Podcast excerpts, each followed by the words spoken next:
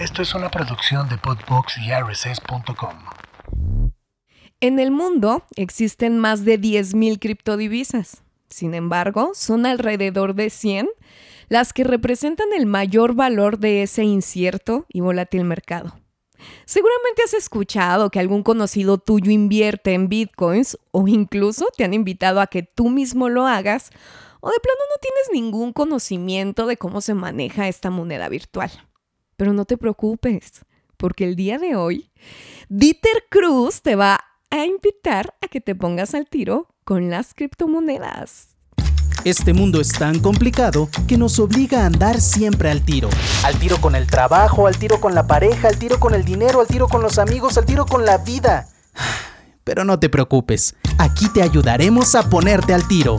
Esto es Al tiro con la Grauri. Comenzamos.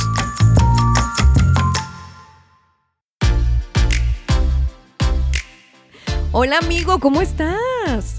Hola, muy bien, Pam, ¿y tú? Muy bien, súper contenta porque mira, este podcast, este episodio de Al Tiro con las criptomonedas ha sido, te lo juro, de los más esperados, de los más pedidos por nuestros escuchas. Y pues qué mejor que tenerte a ti. No, pues muchas gracias, un honor, un placer estar aquí contigo y con tu audiencia. Ay, pues yo súper contenta, pero yo quiero, Dieter, que nos platiques quién eres, qué has hecho, en dónde trabajas. Así un poquito resumido porque si realmente nos dieras tu biografía aquí, yo creo que no terminamos, ¿no? Vale, bueno, pues eh, soy Dieter Cruz, eh, tengo 39 años, soy ingeniero en sistemas, eh, tengo ya una carrera profesional de más de 20 años y parte de todo lo que he vivido durante este tiempo pues ha estado muy enfocado en todo lo que es la transformación digital y cómo este mundo se está transformando y que al final la tecnología es el más poderoso aliado que tenemos para poder crecer y subsistir como humanidad. Entonces, eh, bueno, también entendiendo un poquito de este mundo capitalista que tenemos y cómo se maneja, cómo es que se ha construido. Eh, en el 2009 nació un Blue Paper eh, que hablaba de una tecnología que se llama blockchain.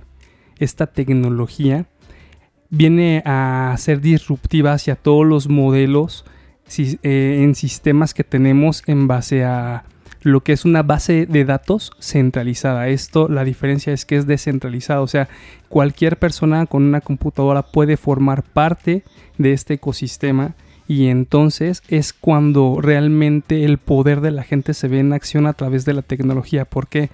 Porque es como el Internet. Al final tú eres libre de poder expresarte y es algo que no está en este momento pues controlado, restringido, ¿no? Claro. Oye, fíjate que yo he visto mucho este concepto y lo he leído bastante, blockchain. ¿Nos podrías explicar un poquito más qué es? ¿Cómo funciona el blockchain? Por supuesto. Eh, en español cadena de bloques, ¿qué es lo que hace?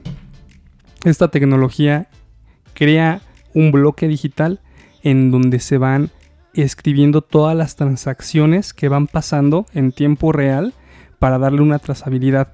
¿Cuál es la diferencia de un blockchain a cualquier otro eh, manejador de base de datos o de propiamente de almacenamiento de información? Que número uno es inmodificable no lo puedes cambiar, no lo puedes editar, no puedes borrarlo, no lo puedes desaparecer. Al final lo que te da es una certeza matemática de lo que tú estás haciendo. ¿Y por qué se llama cadena de bloques? Porque al final el modelo matemático que tiene es que cada cierto tiempo te va a generar un nuevo bloque y este bloque va a continuar escribiendo la información. El ejemplo eh, más sencillo para explicarlo es este famoso libro contable, en donde cuando terminamos y llenamos una hoja, bueno, le damos la vuelta y continuamos con toda nuestra información y así la vamos grabando. Muy similar, pero de manera digital. ¿Qué es lo que le da la confiabilidad de que, ay, ¿qué pasa si alguien hackea el blockchain y lo cambia? Ok, puede pasar, sí puede pasar, pero ¿por qué es que el blockchain rompe o es disruptivo con todo lo que anteriormente pasaba? Es porque la cadena de bloques en toda la red neuronal que existe a nivel mundial se va alineando, se va replicando y entonces cuando hay algún cambio en el blockchain va y hace confirmaciones en esta misma cadena en diferentes ordenadores y revisa si la información es realmente consistente. Si ven si el- la misma inteligencia del programa ve que no es consistente, lo que hace es eliminarlo y continúa con la información que venía en el bloque anterior. ¿Es inteligencia artificial eso? ¿O, o- o qué tipo de tecnología utiliza? Es una inteligencia, no es una inteligencia artificial propiamente, es el modelo de cómo está construida esta cadena de bloques, en, donde lo que hace son validaciones. Al final es, si tú en el bloque anterior decías que traías 10 movimientos y en el bloque 11 dices, ah, no, es que traigo 9, entonces ahí ya no hay una congruencia informática. Y lo que hace en, en automático el sistema es empezar a buscar confirmaciones. Y si ve que este dato que se quiere meter no es congruente con el que venía anteriormente, lo elimina y vuelve a escribir la información que venía en el bloque anterior para no perder la, la- la integridad. Por eso mismo es que blockchain rompe con este modelo al ser algo que al vivir en diferentes ordenadores, en diferentes equipos de cómputo, servidores, con diferentes personas a nivel mundial, te da la seguridad de que el poder de minería que existe, que es lo que sostiene a la red blockchain, las máquinas que están por detrás trabajando en estos algoritmos matemáticos que le dan toda la seguridad a través de un script de, de encriptación, Que son los famosos mineros. Exactamente. Exactamente. El famoso minero que es el que está generando estos bloques y el minero obviamente recibe una, una recompensa por este trabajo que está haciendo porque al final tiene equipos de cómputo que están consumiendo luz, que están conectados a internet y pues por supuesto, ¿no? Debe de ser también una cadena de valor.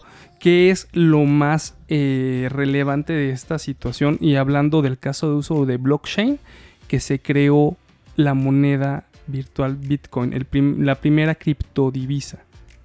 Ok. Ahorita yo estaba con este dato, abrimos el podcast con este dato, que hay más de 10.000 criptodivisas. A mí la verdad es que me sorprendió. Yo no creía que hubiera tantas. Las que más usamos son 100 mm, en promedio, ¿no? Más o menos. La más conocida, pues es el Bitcoin. Correcto, correcto. Pues mira, te Ahora, puedo decir... te- tengo sí. una pregunta ahí. Eh, ahorita en Instagram yo hice una dinámica preguntando cuáles eran las inquietudes de la gente, ¿no? Sobre este tema. Y un chico, yo les puse, ya sea cripto- criptomoneda, o cualquier criptomoneda, Bitcoin, lo que ustedes quieran. Y un chico me pregunta, me dice, oye, es que hay una que se llama Luna, eh, que ahorita ya ni existe. Me dice, ahorita ya de plano ya, ya no tiene ningún tipo de valor. Entonces, eh, tengo esa pregunta sobre Luna y Muy también, eh, tú, tú, yo alguna vez tuve una conversación contigo, que fue mi masterclass de 20 minutos de criptomonedas, y me comentas que los bitcoins, para la gente que no sepa y que es muy nueva en este, en este tema, son finitos. Exacto. O sea, hay una cierta cantidad de bitcoins en el mundo y no se van a hacer más. Hicieron los que se hicieron, por así decirlo, existen los que existen y ya no, no va a haber como más eh, creación, creación de bitcoins, por así Correcto. decirlo, ¿no? Que es lo que pasa con el dinero. Cuando hay una inflación es porque están imprimiendo y imprimiendo bi- billetes. Exacto. Que esta pregunta a mí me surgió porque yo te dije, híjole, o sea, ¿qué respalda un Bitcoin? De una inflación, o sabes, yo eh, la verdad es que en mi ignorancia, pues no, no sabía bien cómo funcionaba esto. Entonces, regresando, ¿cuáles de estas criptomonedas, de a, a lo mejor de las 100 más usadas, cuántas son finitas, cuáles son y qué pasó con Luna? Claro, bueno. Ahora sí que comenzando con la parte de hay más de 10.000 criptomonedas. ¿Por qué tantas? Bueno, te puedo decir que hoy por hoy tú puedes tener tu criptomoneda, yo puedo tener mi criptomoneda, La cualquiera puede tener su criptomoneda. Exactamente. ¿Qué es lo que va a hacer diferencia? El caso de uso que tenga tu criptomoneda, ¿para qué le estás creando? ¿Qué va a resolver? ¿Para qué va a usarse? ¿Ok? Entonces, sí, hay más de 10.000 criptos. Eh, ahora sí que en el argot se les dice, bueno, se habla que de más del 90-95% son shitcoins, que solamente son estafas, son scam, que también creo que es un tema muy importante de, de hablar, pero bueno, creo que vamos paso por paso. Esto O- es o un por, a- siguiente. por así decirlo, no habrá una cripto que puedas utilizar en un multiverso, ¿no? A lo bueno, en, en- en un multiverso estos que ya existen en internet, ¿no? Para comprar, no sé, una obra de arte o algo así. Sí, sí, sí Yo lo podría hay. crear como mi moneda virtual para hacer eso. También, Ya claro. traigo demasiada, demasiado Doctor Strange hoy. Sí, ¿verdad? No, y, y, sabes, es que al final el tema del multiverso, o sea, a nivel de tecnología, sí Ajá. ya existe, ¿no? Y se habla de la web 3.0 y de Claro. todo lo que vas a poder construir por ahí. Y ese es uno de los casos de uso que tienen las criptodivisas, ¿no?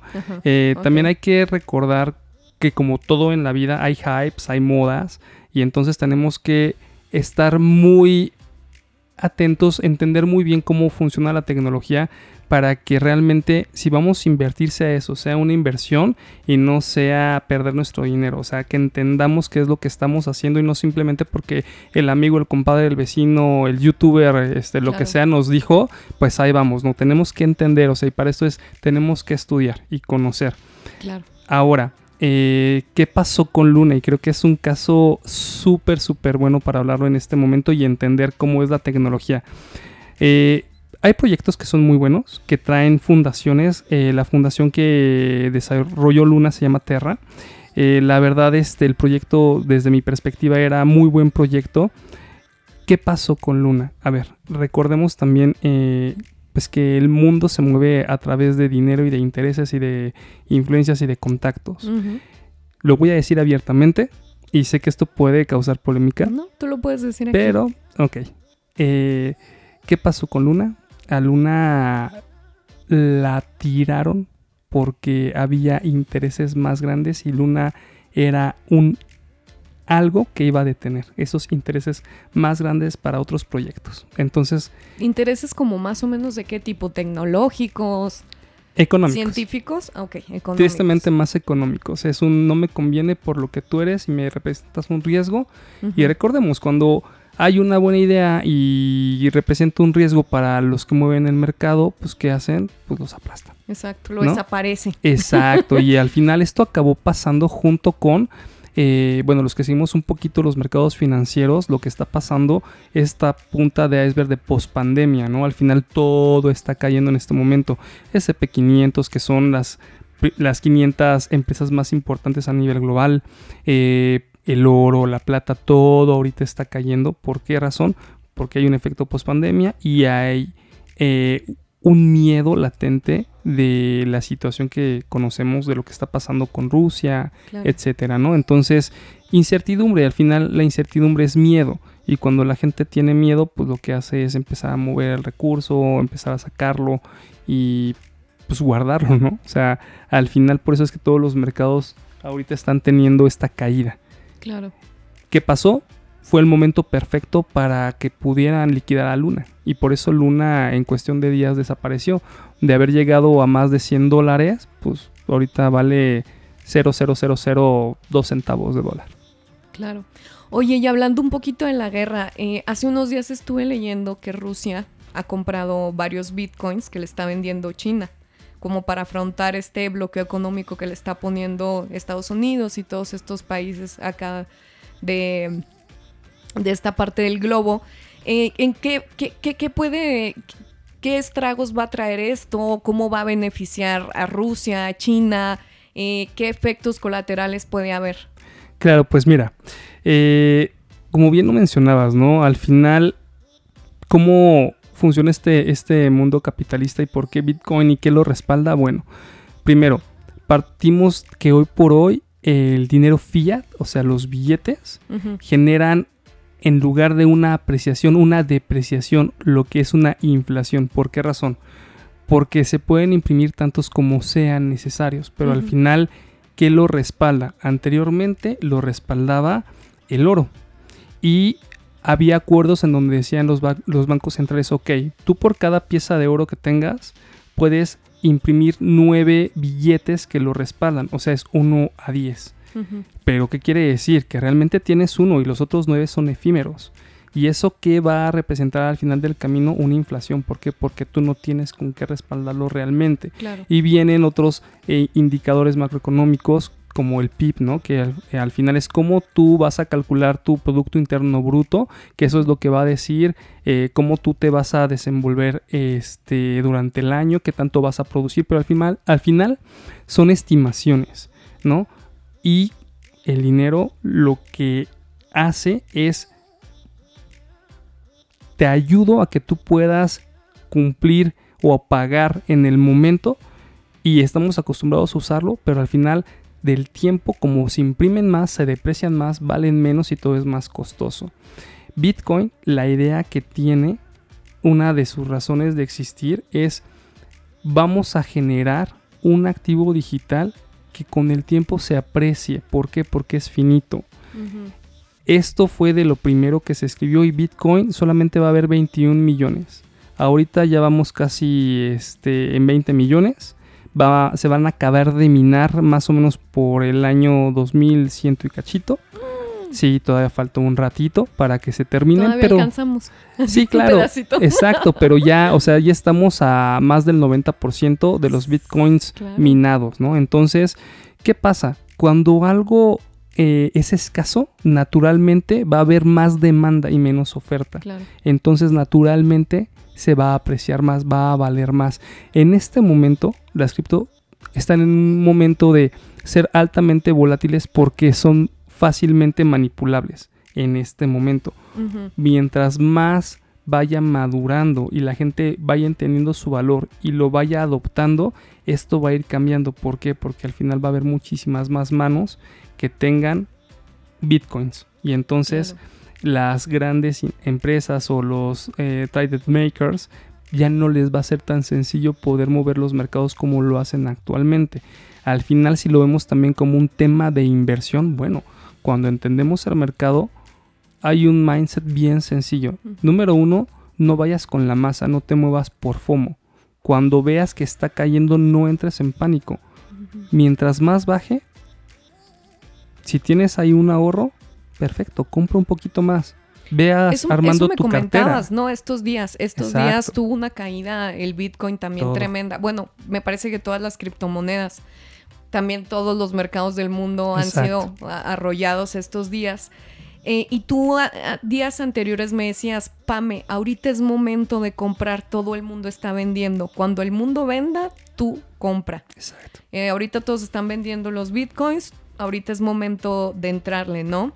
Claro, es momento de entrar porque al final lo que a nosotros nos queda es especular en base a la experiencia. No conocemos el futuro. Si lo conociéramos, bueno, pues sería súper sencillo, ¿verdad? No nos, no nos podríamos equivocar.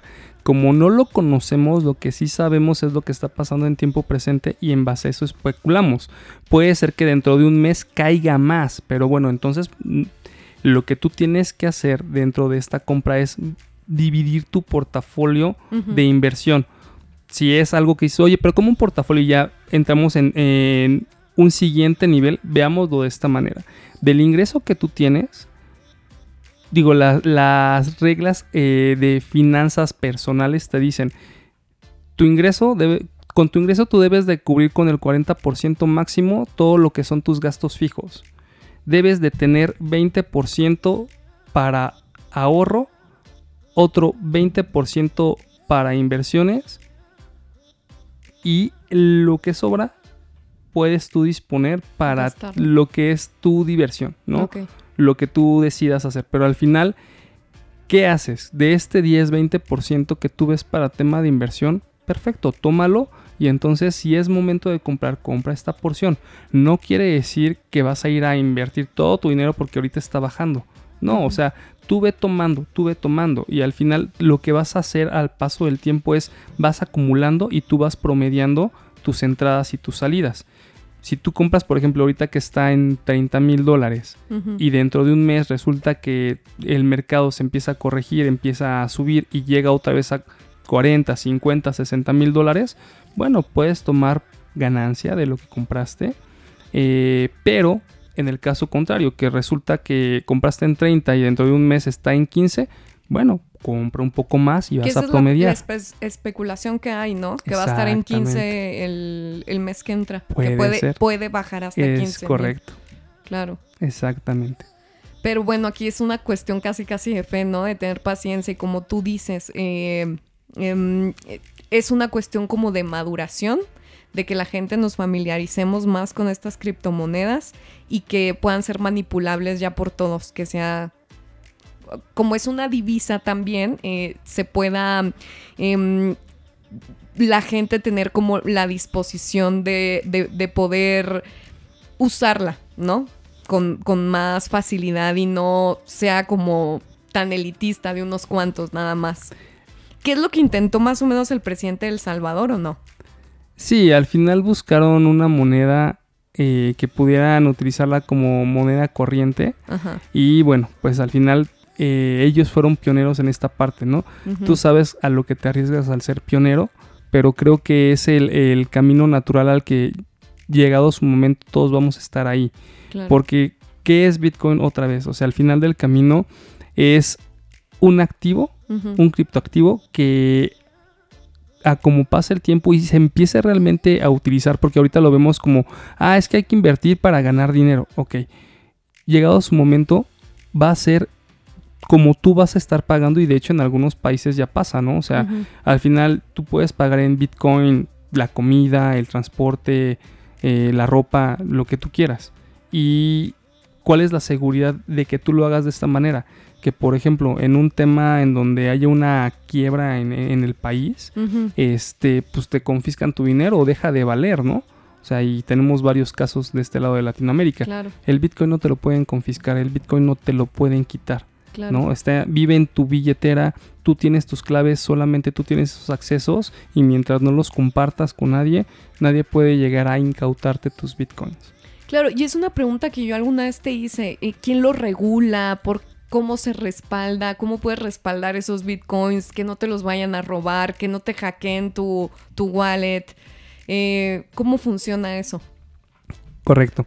Pues bueno, eh, por eso hablaba un poquito de la cadena de bloques. La cadena de bloques justamente nos da esta seguridad para que no pueda ser hackeada toda la red de Bitcoin.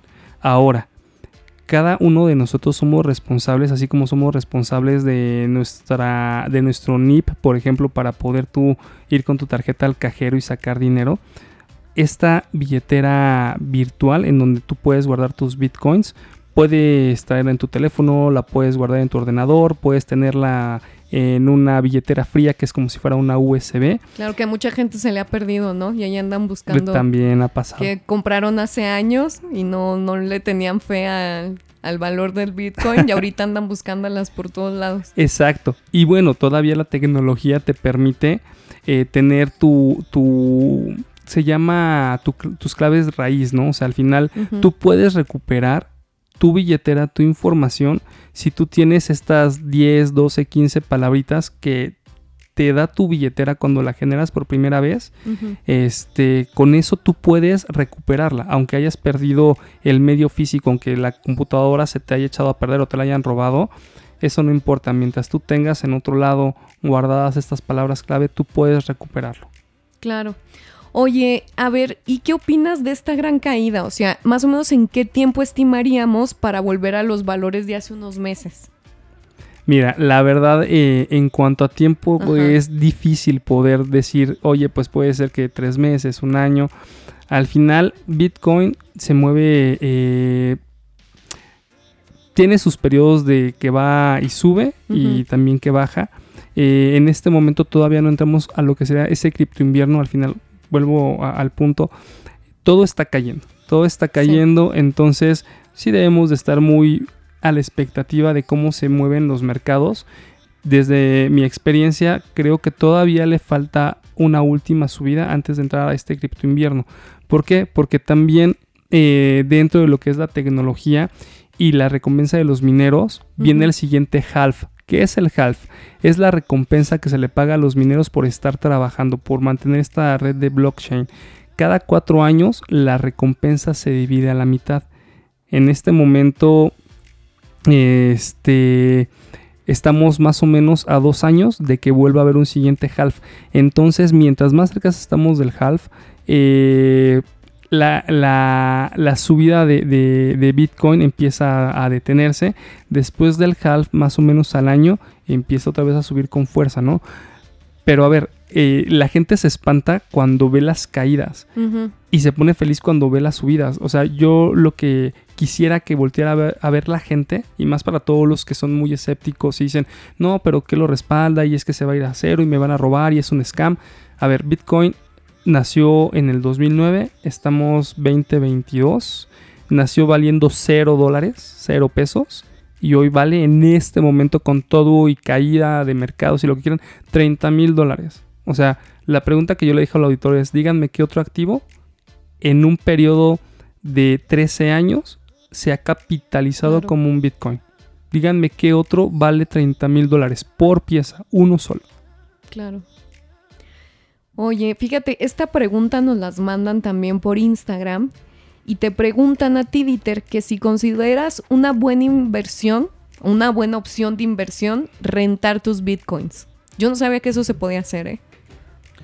Sí, claro, al final el modelo de rentar tu Bitcoin quiere decir que tú lo pones en manos de tercero para que te lo administren y al Ah. final este pues tengas eh, mensualmente o igual hasta hay algunos esquemas semanales como un pago de, de interés, ¿no? Por estar tú prestando tus bitcoins. Creo que hay que tener mucho cuidado eh, con quién estaríamos haciendo este tipo de, de operaciones. Honestamente y desde mi perspectiva es como decir, ah, pues este, te dejo ahí las llaves de mi casa Claro. y este, y pues bueno, sí te la rento. O sea, sabemos que al final nos va a dejar eh, un beneficio, sí, pero igual sabemos que el inquilino pues es un mal inquilino, después del Claro. tiempo no se quiere salir y pues ahí viene una demanda, o sea, todo conlleva un riesgo. O sea, al final no lo veo malo, creo que es riesgoso, sí, altamente, porque en este momento nosotros debemos de ser los dueños 100% de nuestros bitcoins. Si lo ponemos en manos de un tercero, eh, creo que no es momento, pero al Claro. final cada quien sabe cuál es su necesidad y si están dispuestos a perder ese dinero, pues adelante, ¿no?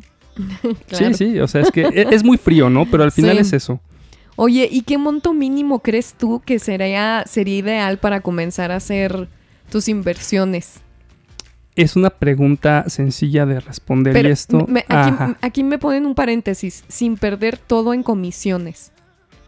No, no sé a qué se refiere. A ver, ¿me la puedes volver a repetir para ¿Qué que monto entendamos? mínimo crees que sería ideal para comenzar a invertir sin perder en todo, eh, sin perder todo en comisiones? Ok. Hay algunos, eh, bueno, por lo general todos los exchanges te van a, cobrar una comisión por tu este, comprar Bitcoin, ¿no? Ok. Eh, ya sea en pesos, en dólares, en euros. Hay algunas otras plataformas en donde tú puedes hacer trading y por tener ahí tu dinero no te cobran por este cambiar de, de divisa, ¿no? O sea, tú puedes transformar tus bitcoins en Ethereum o en monedas estables, que también es otra tecnología, ¿no? De criptodivisas. ¿Qué, qué quiere decir? Por ejemplo, el USDT, y perdón que me desvío un poquito, pero No creo que es preocupes, importante el sí. paréntesis. Eh, un USDT es un dólar virtual que está respaldado con un dólar físico. Al final, para que también podamos tener monedas estables digitales. En este tipo de plataformas, cuando tú ves que va a haber una caída, tú puedes transformar tus bitcoins a dólares y esperas a que, ven- a que sea la caída, buscas tu, punto de entrada y vuelves a comprar bitcoins y vas a comprar más bitcoins. Ok. ¿Ok?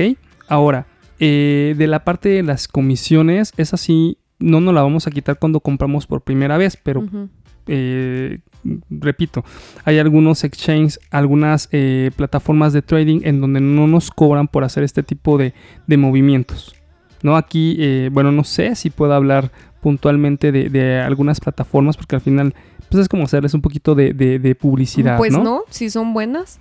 Pues bueno, lo que pasa es que al final lo que buscamos estando aquí en México pues es como la, la más confiable, ¿no? Claro. Aquí en mi experiencia, pues por ejemplo, Bitso es la más confiable. Sí, eh, desde mi perspectiva también sus comisiones no son como las mejores, pero al final tampoco es que digas, oye, pues por cada este mil pesos, este me cobran 500, no. O sea, te cobran más o menos un 5%, Ujú. o sea, por cada mil pesos, 50 pesos. Creo que si entiendes el valor de lo que estás haciendo, al final eh, cuando tú te agarras la subida de estos 50 pesos, los vas a recuperar y no va a, no va a pasar absolutamente nada. Claro. Nos mandan otra pregunta y nos dicen que qué wallet recomiendas para fondear y cuál para hacer trading.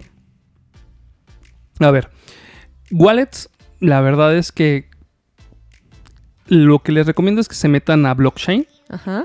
Y en blockchain está la wallet, como la que sería entre comillas la oficial. Eh, porque hay muchas, ¿no? O sea, al final es solamente ver de dónde la estamos descargando. Vámonos a blockchain, de ahí entramos y descargamos nuestra wallet. También pueden buscar este, en internet, en Amazon, la plataforma que quieran, eh, una wallet para física para guardar criptodivisas. Cualquiera que puedan comprar en el mercado también son bastante buenas. Y la otra pregunta era, ¿Y cuál para hacer trading? ok, para hacer trading no necesitas un wallet. Lo que necesitas para hacer trading es estar en una plataforma, en un exchange. Hay cantidad. De los más confiables internacionales, les podría decir que es Binance, por ejemplo, yo lo utilizo. Este, hay una plataforma que se llama Quant Fury, que también utilizo y es la que yo recomendaría. ¿Por qué? Porque esta plataforma, cuando tú mandas tus bitcoins o tus dólares o eh, la moneda que tú tengas, este, no te cobran por operar. ¿Por qué no te cobran por operar? Porque cada transacción que tú haces, o bueno, a ver, no te cobran un fee fijo, o sea, no te cobran un, un porcentaje fijo por cada que tú haces una transacción. ¿Cómo es que ellos toman utilidad? Ok, tú cuando compras o vendes una divisa, porque al final es esta plataforma es para poder hacer trade y hacer trade quiere decir que tú eh, vas a utilizar el respaldo de Bitcoin o de dinero que tienes y la plataforma te permite que te apalanques. que es que te apalanques? Es que te prestan 10 o 20 o 30 o 50 o 100 veces más dinero del que tú tienes, pero justamente ahí está el negocio del exchange. Creo que esto puede ser para profundizar en, ahora sí que en una siguiente plática. Que en una siguiente vamos a conversación. Eh, esperemos que sí. Entonces, esta plataforma de Confluent me gusta porque cada que tú metes un movimiento, lo que hace es, tú dices, a ver, yo quiero comprar Bitcoin en 30.152 dólares. Y entonces, cuando llega ese punto que tú estás marcando, en lugar de mm, poner tu orden de compra en 30.152 dólares, te la pone en 30.180 dólares. Dices, oye, pero ¿por qué me la subió? Ok, porque ese pequeño gap que está poniendo de dólares es su ganancia. O sea, ahí es en donde ellos toman su ganancia y es como el punto 0.1% es bien poquito. O sea, al final del punto que tú marcas, ellos lo suben o lo bajan un poquito porque ya cuando hablas de hacer trading, esa es como apostar. Tú vas a apostar a que va a subir el activo o va a bajar el activo. Tú puedes ir para ambas direcciones. Por supuesto, si, si tú dices que va a subir y empieza a subir, empiezas a ganar. Pero si tú dices Que va va a bajar, subir y empieza a bajar, empiezas a perder. Claro. Exactamente. Y si dices que va a bajar y baja, Y baja, igual ganas. ganas. Exactamente, exactamente. ok. Entonces, este, eh, pues son las plataformas que yo recomendaría para poder hacer trading. Y sí, volviendo al punto de, con- no necesitas un wallet para hacer trading. Al final, las la plataformas, ok. tú ahí metes tu dinero y es como si fuera un wallet, pero está dentro de la plataforma. ¿Y qué tan confiable es? Ya eso es dependiendo de la plataforma, ¿no? Exactamente. Así es.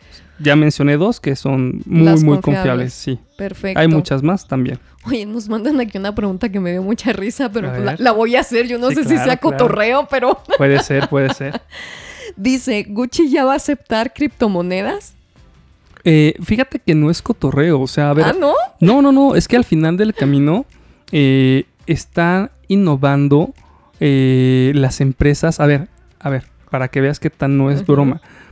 Eh, Grupo Salinas Ajá, sí. está ya empezando claro. a aceptar bitcoins. O sea, es lo que tenemos que voltear a ver. Claro. Por ejemplo, yo que soy un poquito ludópata y me encanta ir a Las Vegas, o sea, cuando yo en el 2015 vi que sobre el strip algunos eh, casinos y en el downtown algunos casinos igual, ya te aceptaban bitcoins y de hecho Mm. así lo veías en enorme, decía, a ver, es que esto es en serio, o sea, al final del camino, la ciudad de Las Vegas, que pues son los... Los que no es ahora sí que son los que no pierden, ¿no? Al final el casino nunca pierde. Y ellos están aceptando Bitcoin o sea, pues quiere decir que es el caballo ganador, Claro. ¿no? O sea, si vieran que es una estafa que va a morir, que no funciona, pues, por supuesto no van a entrarle a, a este tipo de situaciones. Entonces, eh, es el... eh, es lo que debemos de voltear a ver del potencial que tiene Bitcoin y por eso hablaba de la usabilidad y que llegando su momento, por eso va a dejar de haber volatilidad porque ya no lo vas a ver para invertir, sino lo vas a ver Bitcoin para pagar. Ya no es que tú veas Exacto. tus pesos o tus dólares como, ay, voy a invertir en dólares. No, o Me sea, sobra esto, lo exacto. meto a bitcoins. No, ya va a ser algo de que lo vas a usar cotidianamente. Exactamente. Entonces, yo creo que mm, eh, lejos de ser una broma es muy real y hay varias empresas, de, la verdad, importantes de renombre. De hecho, ha traído una iniciativa muy padre Airbnb para que también ya puedas empezar a pagar en Bitcoin. En Microsoft, este, eh, si, bueno, los que estamos un poquito eh, en tech, eh, empresas como MicroStrategy eh, están haciendo respaldos y fondos en Bitcoin. O sea, es eh, poco a poco, es el modelo de adopción. A ver, siempre hay una curva, ¿no? Ahorita todavía estamos como en los early adapters, los que estamos entendiendo la tecnología eh, y estamos en muy buen momento. Claro. Pero recuerden que mientras más esperemos para poder entrar, más nos va a costar. A ver, simplemente regresemos al 2019. En el 2019, 2020, eh, Bitcoin estaba en 3 mil dólares, 60 mil pesos. Tuvo su subida, llegó a este, 65 mil dólares. En pesos, casi 1.400.000 pesos en el 2021. Entonces, o sea, vean que pasó un año para que su valor creciera por 20. Entonces piensen que hubiera pasado si hubieran metido, no sé, 100 mil pesos. No, Con esos 100 mil pesos hubieran ganado 2 millones. Dios mío. Sí, y es que así es. O sea, te costaba eh, 100 mil pesos un Bitcoin 2019 y hoy te cuesta, hoy con esta corrección, te cuesta 600 mil. ¿No? O sea, seguirías ganando en el tiempo Ujú. 5 a 1. Claro. A ver, mira, aquí Alejandro Santana nos manda una pregunta que me parece interesante porque yo lo desconocía. ¿Por qué crees que en Guatemala solo un pequeño pueblo usa el Bitcoin? ¿Y no sería mejor que lo usara todo el país? No sabía que Guatemala, un pequeño pueblo, usara el Bitcoin, la verdad. Ok, eh, al final eh, es que eh, volvemos al mismo punto, es un tema de usabilidad, ¿no? Es como cuando no sabemos que, por ejemplo, el utilizar la pasta de dientes para limpiar, no sé, metal es buenísimo, ¿no? Ah, pues es que tú lo usas para lavarte la boca nada más. Bueno, a ver, el Bitcoin mucha gente sigue pensando que es un tema para, in- para invertir. claro. Cuando tú lo empiezas a utilizar como moneda de pago, ¿por qué es mejor? Pues porque al final lo traes en el bolsillo en tu, en tu móvil y así puedes utilizarlo. Y no hay forma de que nadie llegue a quitártelo. O sea, yo creo que esto es lo, lo más valioso. ¿no? O sea, por ejemplo, ¿qué le pasó a nuestros amigos de Venezuela? ¿No? Este, cuando vino su, de, su devaluación, o sea, querían salir a comprar algo y pues de verdad, o sea, literal de que llevan un maletín lleno de billetes porque se había súper devaluado. Claro. Entonces, este, se vuelve muy complicado. Que debería utilizarlo todo el país, claro, y nosotros también y en todos lados. O sea, al final es qué tanto nosotros lo vamos adaptando para nuestro uso cotidiano. Claro. Ferda Guerre nos pregunta que si apuestas por Bitcoin o por stablecoins. Lo que pasa es que hay que entender que son diferentes. A ver, Bitcoin como criptoactivo al final tiene su valor propio y mientras más pase el tiempo más se va a apreciar, ¿no? Y es lo que hemos comentado e- e- en este tiempo. O sea, mientras más gente esté adentro, eh, la moneda va a valer más y de verdad, o sea, y esto sí, sí lo digo sin temor a equivocarme. En unos años un Bitcoin va a costar medio millón de dólares y en algún momento un Bitcoin va a costar un millón de dólares. Por supuesto que va a pasar y esperemos eh, lo podamos ver. Eh, y el que tú tengas dinero en stablecoins, eh, pues simplemente es que tú estás cambiando tus pesos por dólares digitales o por euros digitales. Van a tener siempre su mismo valor, pero recuerda que el dinero fiat, aunque sea digital, tiene un respaldo en fiat y tu dinero se va a naturalmente a devaluar. Claro. Esa es la diferencia entre uno y otro. Claro. Oye, este, ¿qué opinas de... mm, me parece que Estados Unidos, el gobierno de Estados Unidos, quiere mm, sacar su criptomoneda también. ¿Estoy en lo correcto o...? Sí, y, de hecho no solamente este, Estados Unidos, no, también China y al final este sí, o sea, hay iniciativas de sacar su, su criptomoneda, pero eh, aquí lo que, lo que quisiera es que entendiéramos que al final el que saquen su, su criptomoneda es que transformen su moneda en papel Claro. a una moneda digital, pero pues es como que la misma, como dicen, la misma gata revolcada, ¿no? Pues sí, porque entonces esa moneda digital, eh, si es creada por el gobierno de Estados Unidos, será respaldada. ¿Por qué? Pues debe estar respaldada por sus dólares, pero pues al final, por eso digo, es, es, Sí, es pan con lo mismo, ¿no? Claro. Y a ver, aquí la diferencia más importante entre las criptos y lo que debemos de voltear a ver es si son finitas o no. Si tú Ajá. sabes cuántas van a existir desde el principio que se crea la criptodivisa o no. Que esta es una de las características más importantes de Bitcoin. Son 21 millones y Ya. no va a haber más, no hay forma de cambiar eso. No, o sea, no puede llegar nadie a decir, ay, no, ¿qué creen ahora? Van a ser 100 millones. Eso no va a pasar. Van a ser 21 millones y cada Bitcoin se puede dividir en 100 millones de unidades que se llaman satoshis y tú no necesitas tener un Bitcoin, tú puedes tener satoshis que son los centavos de Bitcoin y entonces al final, o sea, va a llegar un momento en donde eh, el que tenga un Bitcoin va a ser multimillonario. Claro. ¿no? Y van a- vamos a, a pagar con satoshis, que son estos centavitos. Pero ese es, ese es el tema, ¿no? O sea, al final es como querer engañar desde mi perspectiva a la gente de, ay, mira, yo también ya tengo mi criptodivisa. Sí, pero ¿y qué la respalda? Y al final por eso es que tenemos en este momento a nivel global una eh, devaluación y una hiperinflación. Y, pues, a ver, creo que todos podemos ser muy sensibles a esto porque volteamos a ver la gasolina, el agua, la Todo, luz, la comida, la ropa y todo ha subido, o sea, exactamente y de un año a otro todo ha subido. ¿Y por qué? Porque al final estamos, o sea, el dinero fiat es polvo de hadas, o sea, ya no hay que lo respalde, ¿no? Antes era oro, se terminó esta parte porque yo no, pues que ya no hay tanto oro para poder respaldarlo. Después Nixon este dice, "Ah, pues yo voy a crear mi famoso petrodólar, yo voy a respaldar eh, mis dólares con petróleo."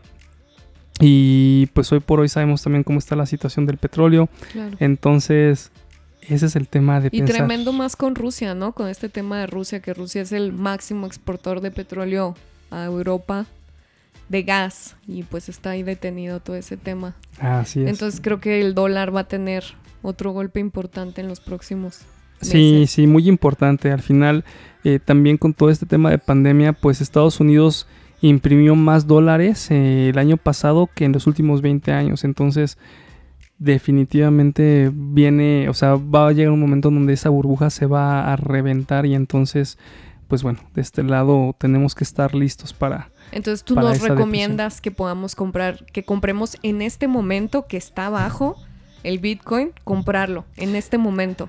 Yo recomiendo Ajá. que quien tenga oportunidad de poner un poco de dinero, esta, esto que les mencionaba al principio, este porcentaje de ahorro, sí piense en tener un poco de Bitcoin. La verdad, este, a ver, nada más para quitar un poquito el, el miedo.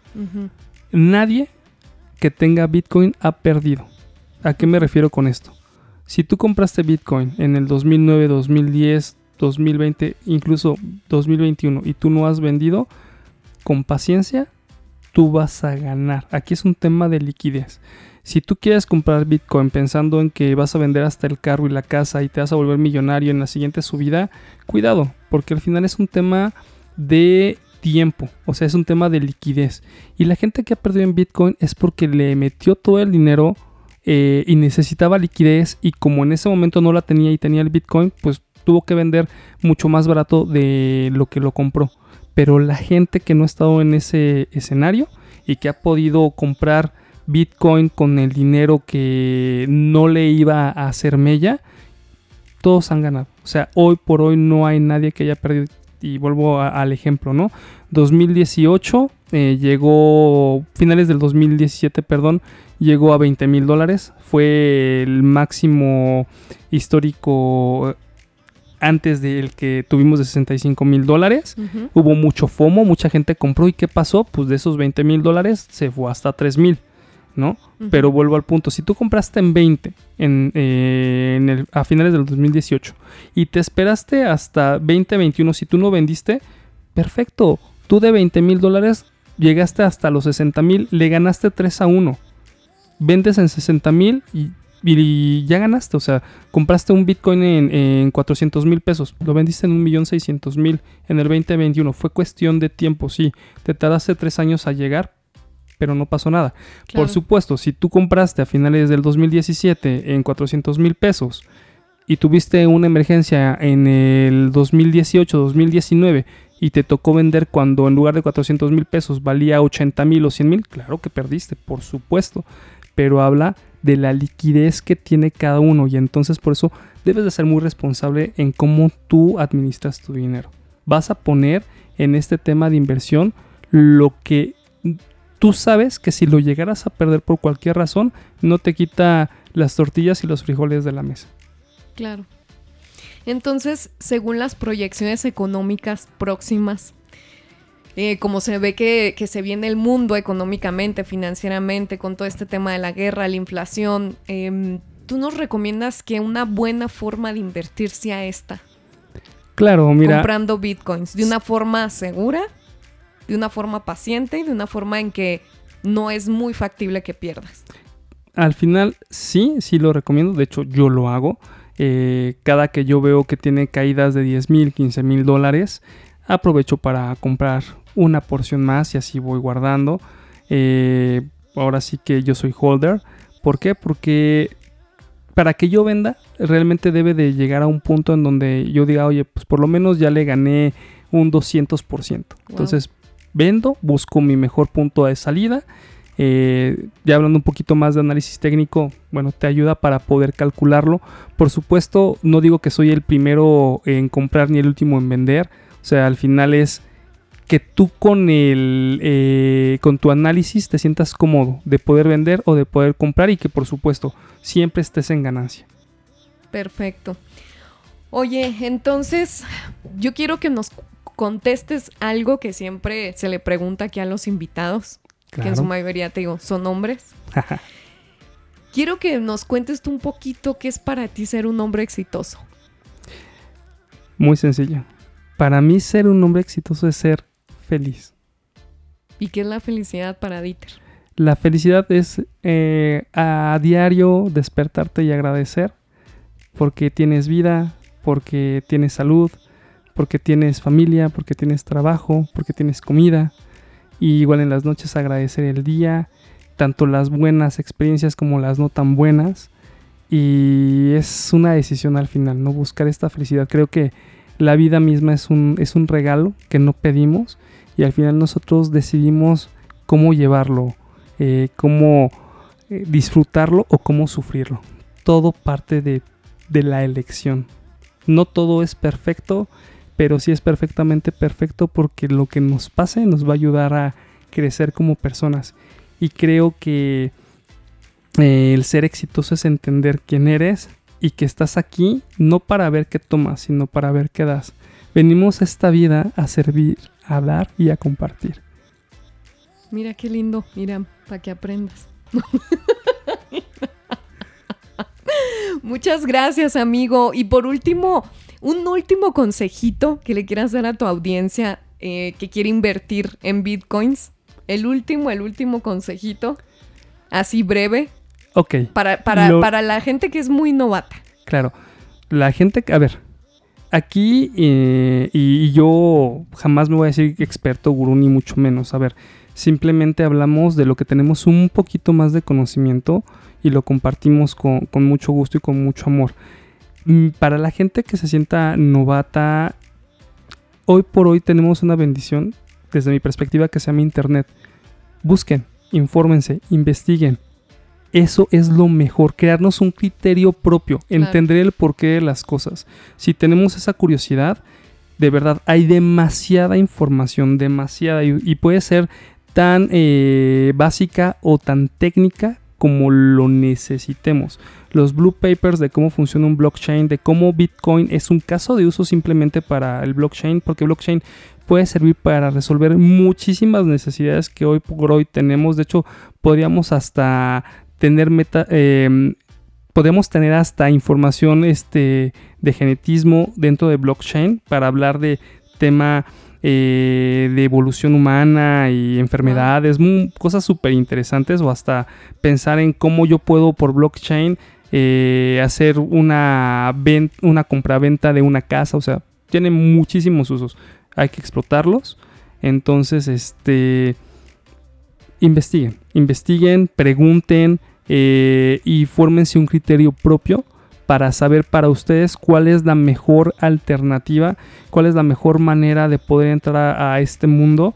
Eh, desconfíen mucho porque al final sí hay un, por falta de conocimiento y por querer hacernos eh, dinero ricos de la noche a la mañana es lo peor que nos puede pasar.